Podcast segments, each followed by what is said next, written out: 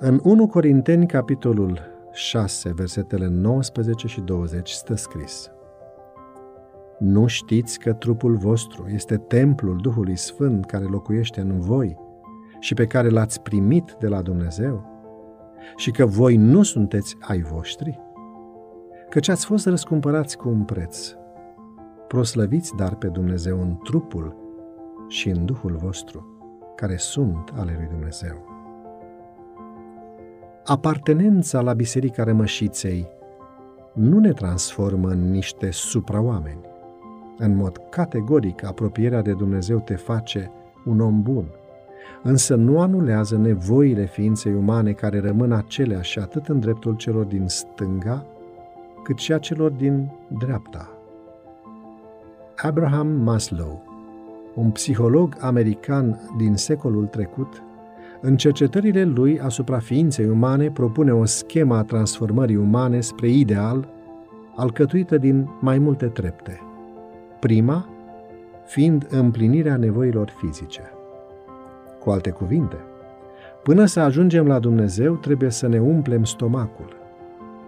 Ar spune unii cu înflăcărare că omul nu trăiește numai cu pâine, dar să nu uităm că tot Hristos a zis – Mă căutați pentru că ați mâncat din pâinile acelea și v-ați săturat.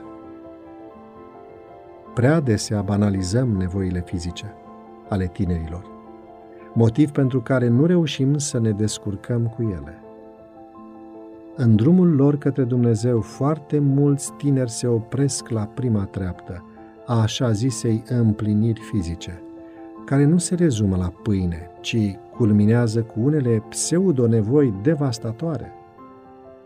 Întotdeauna dependențele, tutunul, alcoolul, drogurile, au reprezentat o problemă în dreptul generației tinere și nu numai. Astăzi însă s-au accentuat. Este nevoie să înțelegem mai bine strigătul nerostit după ajutor al celor prinși în capcana alcoolului, al tutunului și a drogurilor dincolo de judecata aspră și nemiloasă. Avem o generație tânără care imploră să primească înțelegere și sprijin. Spuneți-le că este o încumetare să-și educe gustul pentru tutun, alcool sau orice lucru dăunător. Învățați că trupurile lor sunt proprietatea lui Dumnezeu. Modelul de învățare e cel propus de Domnul Isus, blând, și smerit cu inima. Doamne, dă-ne blândețea și iubirea Ta. Dacă ai în familie sau în biserică un tânăr care se luptă cu viciile, sună-l și spune că ești alături și roagă-te pentru el.